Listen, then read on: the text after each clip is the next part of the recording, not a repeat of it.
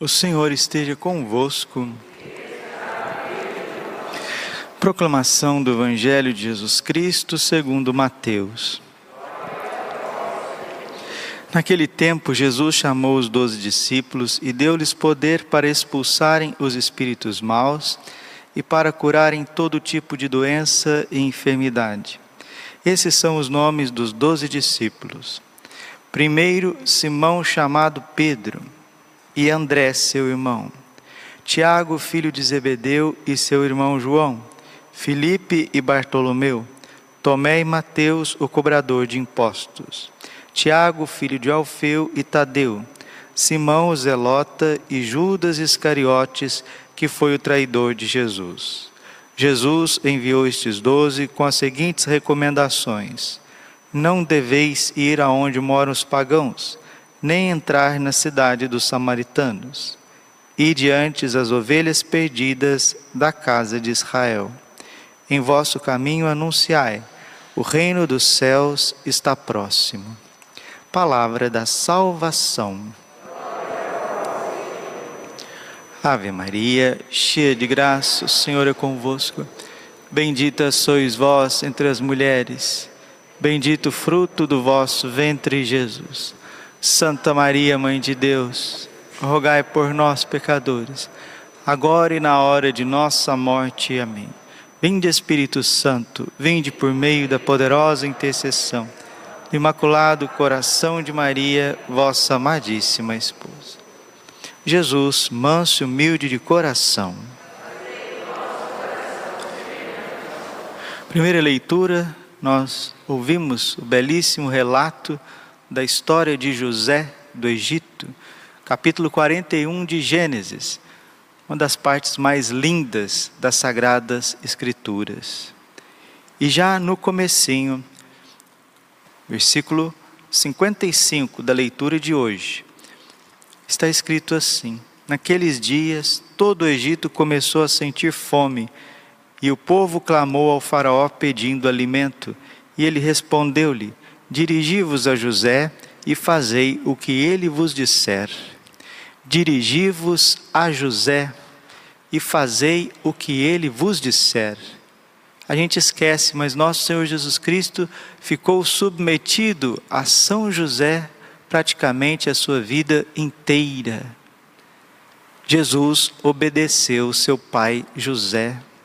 E nós temos São José como patrono da Igreja Católica.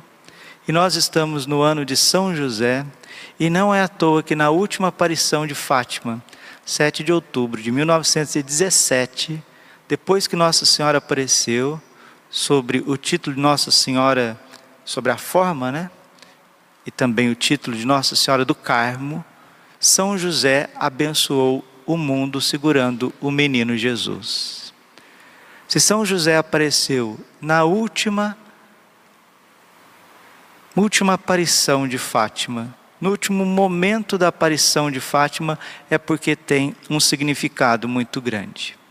A Igreja vai precisar de São José nesses tempos, nos tempos da perda da identidade, quando a infidelidade permeia a Igreja, quando o beijo de Judas começa a se espalhar por todos os lados e começa a vir a fome da verdadeira doutrina, a fome da verdadeira palavra anunciada com a vida e também com coragem, com parresia. Quando vêm mentiras de todos os lados, quando o povo começa a se perder por falta de conhecimento da verdade, como diz Oséias capítulo 4, versículo 6, nós precisamos recorrer a São José. O que mais dá alegria ao coração de Jesus é quando nós amamos Nossa Senhora e São José.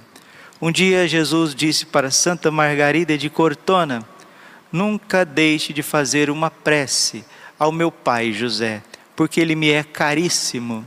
Fazer todos os dias orações a São José, principalmente neste tempo de carestia, porque no Brasil e no mundo já tem muitas pessoas passando fome. E nós vimos a traição dos irmãos, das 12 tribos de Jacó, dos 12 filhos de Jacó, eles traíram e quiseram matar José. Assim também, os israelitas traíram e quiseram matar Jesus de Nazaré. O homem, ele tem uma maldade muito grande no coração, isso chama-se pecado. E só Jesus pode tirar o pecado deste mundo. Agora é necessário que sejamos fiéis. O evangelho de hoje é a eleição dos 12 apóstolos. Apóstolo significa aquele que é enviado, apostoloi, aquele que é enviado. Não existe apóstolo que se auto-envia. O apóstolo, ele não tem a sua doutrina, ele não pode ensinar o que está na cabeça dele. Ele precisa ser fiel. Jesus deixou muito claro isso ao colégio dos 12. Em João capítulo 15, versículo 4, permanecei em mim e eu permanecerei em vós, porque sem mim nada podeis fazer. Um padre, um bispo, um religioso, um catequista, ele não pode ensinar as coisas da cabeça, né? Ninguém está buscando o que o fulano pensa ou o que o beltrano pensa. Nós queremos a doutrina de Cristo. Recebei a minha doutrina, disse o Senhor no Evangelho de São Mateus, no capítulo 11, versículo 28. Recebei a minha doutrina e aprendei de mim, que sou manso e humilde de coração. O que se espera dos administradores, diz o Senhor, é que eles sejam fiéis. E esta crise que nós estamos vivendo é uma crise de identidade. A infidelidade está por todos os lados. E os problemas estão nas comunidades, comunidades científicas, comunidades dos professores. Os professores já não entendem entre si, né? Vários professores, um tem um jeito de pensar, outros têm outro jeito de pensar, vai criando uma divisão na forma de ensinar, na educação, seja ela infantil, seja ela acadêmica, algo terrível. Na comunidade médica vai acontecendo a mesma coisa. Duas doutrinas, dois corpos claros de divisão. Na política nem se fala, no jornalismo então nem se fala. E essa infidelidade, essa vida dupla, esse joio que se espalha entre todas as fileiras da sociedade, em todos os cantos da sociedade, em todas as profissões e funções da sociedade, também se instalou dentro da igreja. No seu último livro, o cardeal Robert Sarah, ele acorda-nos, ele recorda-nos a importância da fidelidade. O nome do livro é A Noite se Aproxima e o Dia já se Declinou. É um livro muito bom, vindo do coração de um cardeal fiel a Jesus Cristo. Ele diz assim, já no início, primeiro capítulo, fala do mistério de Judas. Eu leio para vocês porque são palavras riquíssimas nesse dia que a igreja proclama a escolha dos apóstolos. E um desses apóstolos foi Judas Iscariotes. Graças a Deus temos homens fiéis. Tivemos na história santos sucessores dos apóstolos, mas que hoje em dia permeia um beijo traidor nas fileiras da igreja. Isso é muito sério e vai cada dia mais ficando claro, dois grupos de fiéis, dois grupos de pastores. A unidade da igreja está sendo rachada por conta de infidelidade, por conta de heresia, por conta de cismas, que redundará numa grande apostasia. Isso está escrito no Catecismo da Igreja, no parágrafo 675. Agora você entende porque que Nossa Senhora aparece tanto na face da terra. Agora você entende porque São José está tão presente, porque no momento da fraqueza, no momento que faltar o pão da palavra, lembro certinho aqui da profecia de Oséias, eis que enviarei fome à terra, não fome de pão ou sede de água, mas fome de ouvir a palavra do Senhor. Os homens acorrerão de norte a sul, procurando a palavra do Senhor e não a encontrarão. Vamos aproveitar ainda quando podemos, rezar com uma certa liberdade, onde podemos adentrar uma igreja onde realmente celebra o sacrifício de Jesus e ensina aquilo que está no catecismo da Igreja Católica, porque tempos tenebrosos de confusão espiritual se aproximam, e não é o padre Braulio que está dizendo isso, é o cardeal Robert Sarah, no seu livro A Noite se Aproxima, o Dia Já Declinou, né? Só pelo título do livro você já sabe, né? A Noite se Aproxima, o Dia Já Declinou, ou seja, a normalidade das coisas já passou, faz hora, meu filho e minha filha. Ouçamos o coração do cardeal. Não precisamos inventar e construir a unidade da igreja. A fonte de nossa unidade nos precede e nos é oferecida. Está vendo? A unidade precede cada um de nós e nos é oferecida. Nós não precisamos inventar absolutamente nada. Jesus já inventou a sua igreja, deixou a doutrina, os sacramentos. Agora o que exige dos administradores, como diz o próprio Senhor no Evangelho, é que sejam fiéis. É a revelação que recebemos. Mas se cada um defender a sua opinião, a sua novidade, então a divisão se espalhará por toda a parte. Fico magoado, diz o cardeal, ao ver tantos pastores venderem a preço vil a doutrina católica e instalar a divisão entre os fiéis. Devemos ao povo cristão um ensinamento claro, firme e estável. Como aceitar que as conferências episcopais se contradigam?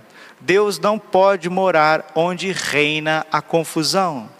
A unidade da fé supõe a unidade do magistério no espaço e no tempo. O magistério são os apóstolos. Os bispos são sucessores dos apóstolos e junto com o Santo Padre formam o magistério. E o magistério precisa ensinar aquilo que os apóstolos ensinaram em união com a Sagrada Escritura e a Sagrada Tradição. Quando nos é dado um novo ensinamento, ele deve ser interpretado em coerência com o ensinamento que o precede. Se introduzirmos rupturas e revoluções, rompemos a unidade que rege a Santa Igreja ao longo dos séculos. Isso não quer dizer que estamos condenados à fixidez, mas qualquer evolução deve ser uma melhor compreensão e um melhor aprofundamento do passado. Qualquer evolução pastoral deve ser um aprofundamento e uma compreensão maior daquilo que nos precede. A hermenêutica da reforma da continuidade que Bento XVI tão claramente ensinou é uma condição sine qua non da unidade da igreja. Aqueles que anunciam em voz alta a mudança e a ruptura são falsos profetas e não procuram o bem do rebanho. São mercenários. Lembra de Jesus? Muitos virão a vós como ovelhas, mas por dentro são lobos arrebatadores, lobos, falsidade. Se dizem que vêm representando Jesus, mas representam os seus interesses sórdidos e muitas vezes estão representando a mentira da serpente maligna. O que se exige dos administradores, diz nosso Senhor, é que sejam fiéis. Não permitais qualquer tipo de doutrina estranha no meio de vós. Hebreus capítulo 13, versículo 9. 1 Timóteo capítulo 4, versículo 3. Virá o tempo onde os homens não suportarão a sã doutrina da salvação. Por isso é preciso fidelidade, unidade, catolicidade, caridade nesses tempos sombrios onde a tempestade se levanta. Ide a José e fazei tudo o que ele vos disser. Nossa Senhora disse em Caná, fazei tudo o que ele vos disser. João 2,5. Nossa Senhora e São José estão cuidando da igreja mais do que nunca. E continua o cardeal Robert Sarah no seu livro, né? Estou lendo aqui, termino. A noite se aproxima e o dia já declinou. página 18 e 19. Já no primeiro capítulo, que ele fala do mistério da traição de Judas. E continua o cardeal. São mercenários introduzidos subrepticamente no redil. Nossa unidade será forjada em torno da verdade e da doutrina católica. Não há outro caminho. Pretender ganhar popularidade midiática em detrimento da verdade é fazer o mesmo que Judas. Não tenhamos medo. Que dom mais maravilhoso poder ser oferecido à humanidade a verdade que Jesus ensinou no Evangelho. Jesus de certo é exigente? Sim. Segui-lo exige a disponibilidade de carregar a sua cruz todos os dias? Sim. A tentação da covardia está em toda parte e espreita especialmente os pastores. Nós estamos no mês de Nossa Senhora Rosa Mística. Precisamos rezar mais pelos pastores. Rezar, oferecer sacrifícios para que eles sejam fiéis. Nossa Senhora, quando veio a provação para os apóstolos, ela orou pelos apóstolos. Ela intercedeu pelos apóstolos. Nós precisamos orar e interceder com Nossa Senhora pelos apóstolos. Quando veio a fome no Egito, José intercedeu, orou, amou e chorou pelos seus irmãos. Chorou, último versículo da missa de hoje, da primeira leitura. José saiu e foi chorar pelos seus irmãos, chorar. Continua o cardeal. Os ensinamentos de Jesus parecem muito duros. Quanto de nós somos tentados a pensar: essa palavra é dura, quem pode escutá-la? João 6,60. O Senhor se volta para os que escolheu, volta-se para nós, padres e bispos, e novamente nos pergunta: não quereis também vós partir? João 6,67. Ninguém é obrigado a ser padre. Ninguém me amarrou e me levou para o seminário e me obriga a ser de Jesus Cristo. Ninguém tira minha vida, eu a dou livremente. João 10,18. Agora, se entramos na igreja de Jesus, se seguimos os passos sangrentos de Jesus, sejamos fiéis. Não temos essa força? Não temos, nem eu nem você. Mas se nós formos humildes e abrirmos o nosso coração, o Senhor vai nos sustentar. O Senhor se volta para nós, para mim e para você, e pergunta: você quer ir embora? Você quer arrumar outra igreja para você, que vai fazer cosquinha no teu ouvido? Ou você quer ser fiel? Não é? Ele nos fita nos olhos e nos pergunta a cada um de nós: você vai me abandonar? Você desistirá de ensinar a fé em toda a sua plenitude? Vai dizendo o cardeal Sarah. Terá a coragem de pregar a minha presença real na Eucaristia, Padre Braulio? Terá a coragem de chamar os jovens para a vida consagrada? Olha aqui, jovens, pureza, ontem dia de Maria, Santa Maria Goretti, não tenham medo. Mulheres, não tenham medo de usar saia, de ser como as mulheres santas que vos precederam, eu ser como padres santos que me precederam. Não tenhamos medo de ser católicos. Muita covardia, hein? Muita covardia. O Papa Leão XIII dizia desse jeito: eu temo mais a covardia dos bons do que a audácia dos maus. A audácia dos maus se alimenta da covardia dos bons. Se a gente fica escondidinho aí, todo mundo na sua toquinha, igual o Fível, você lembra do Fível? Ele fica lá na toquinha dele, escondidinho, olhando assim: ai, que ninguém me veja. Ah, sai pra lá com isso daí, rapaz. Vem o Espírito Santo sobre nós, parresia, intrepidez. Ah, mas eu sou fraco, eu acho que eu sou mais fraco, vocês tudo juntos. Mas tudo posso naquele que me fortalece. É Jesus quem dá força para nós. Sejamos católicos de verdade. Para com essa conversinha mole, conversa de compadre, de comadre, tem muita conversa, pouco coração. Vamos rezar mais, vamos adorar mais, vamos ser mais fiéis naquilo que compete a nós. Continua o cardeal. Terá a coragem de pregar a minha presença real na Eucaristia? Terá a coragem de chamar os jovens para viver a vida consagrada, a modéstia, a pureza? Terá a força para dizer que sem a confissão regular, a comunhão sacramental pode perder o seu sentido? Olha aqui o cardeal, fazendo eco, graças a Deus, ao nosso canal que prega isso todo dia, graças a Deus, as nossas homilias, não por mim, mas sou o que sou pela graça de Deus, de São Paulo, 1 Coríntios 15, 11, e a graça de Deus em mim não foi estéril, não foi em vão, diz o apóstolo, 1 Coríntios 15, 11, maravilhoso apóstolo Paulo, terá a força para dizer que sem a confissão regular, a comunhão sacramental pode perder o seu sentido? Olha aí, o padre sempre bate nessa tecla a vida inteira, né? A igreja nos ensina isso. Terá a audácia de recordar a verdade da indissolubilidade do matrimônio?